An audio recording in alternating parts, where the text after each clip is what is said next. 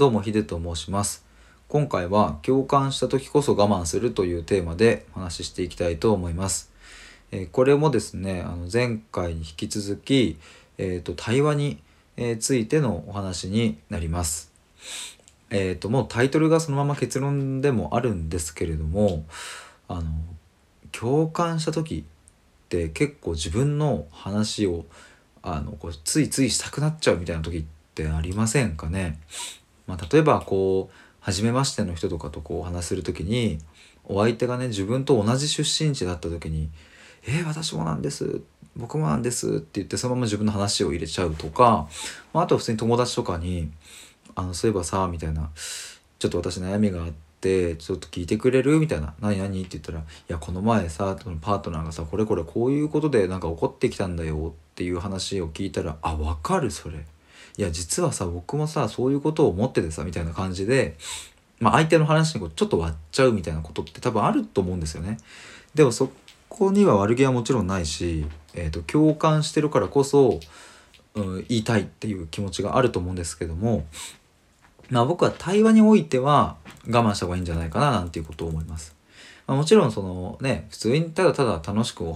話しするっていう会話まあ居酒屋でこう楽しく話すみたいなぐらいだったら別にまあそこまではね別に僕は思いませんけどもまあでも基本的に僕は、えー、とそういうふうにしようとなるべく心がけているっていうまあもちろん時に「いやわかる」って言ってね挟んじゃう時もありますけどもまあただここは結構我慢することに、うん、すごく大切な要素が含まれているんじゃないかなと思います。まあ、なので、えー対話をよりもっと深めていきたいとか、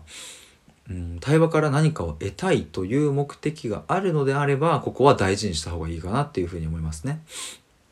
僕は対話をこれからも深めていきたいからこそこれはまあ次回も込めてね自分に対して言い聞かせるつもりで、えーこれはちょっと取っているんですけれどもじゃあなんで我慢した方がいいのかっていうまあまああのそれはね 簡単に言えば相手がせっかく気持ちよくお話をしようとしている時に割って入るのは良くないからっていうまあそれが端的な答えだとは思うんですけどもでもなんかそれだと僕はあまりパッとしなくて、もう一段二段下げて考えたいって思った時に、うん、なんで共感した時に我慢するのかというと、うん、相手の本当に話したい部分や、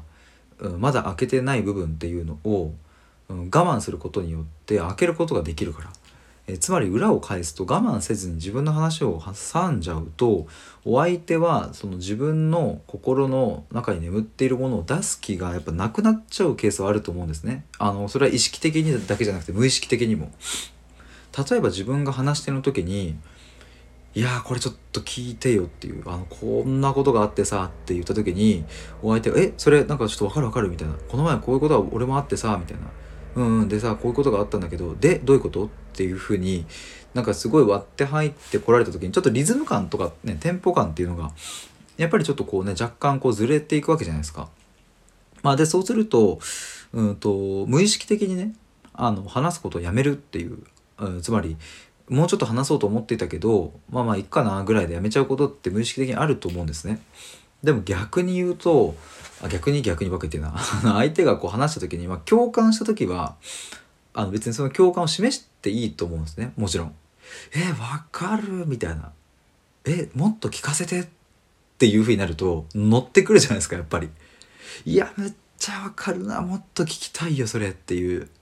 いやわかるんだけどなんでわかるかは一旦言わないみたいなところが非常に大事かなと思ってで一通り聞き終わった後にいやーわかるなこれなんでかっていうとねっていうことで自分の意見を話し始めると今度お相手もそこに興味を持つわけですよね。そうすると自分は自分で、えー、とそこに対して深い話ができるっていうそういう風なあの感じでね対話ってこう循環していくと思うんでうんやっぱ時に我慢することは必要だしっていう。まあ、ただですねあの一個だけ、まあ、注意点というかなんというか、うん、あのただ一言言っておいた方がいいっていうケースもなくはないんですね。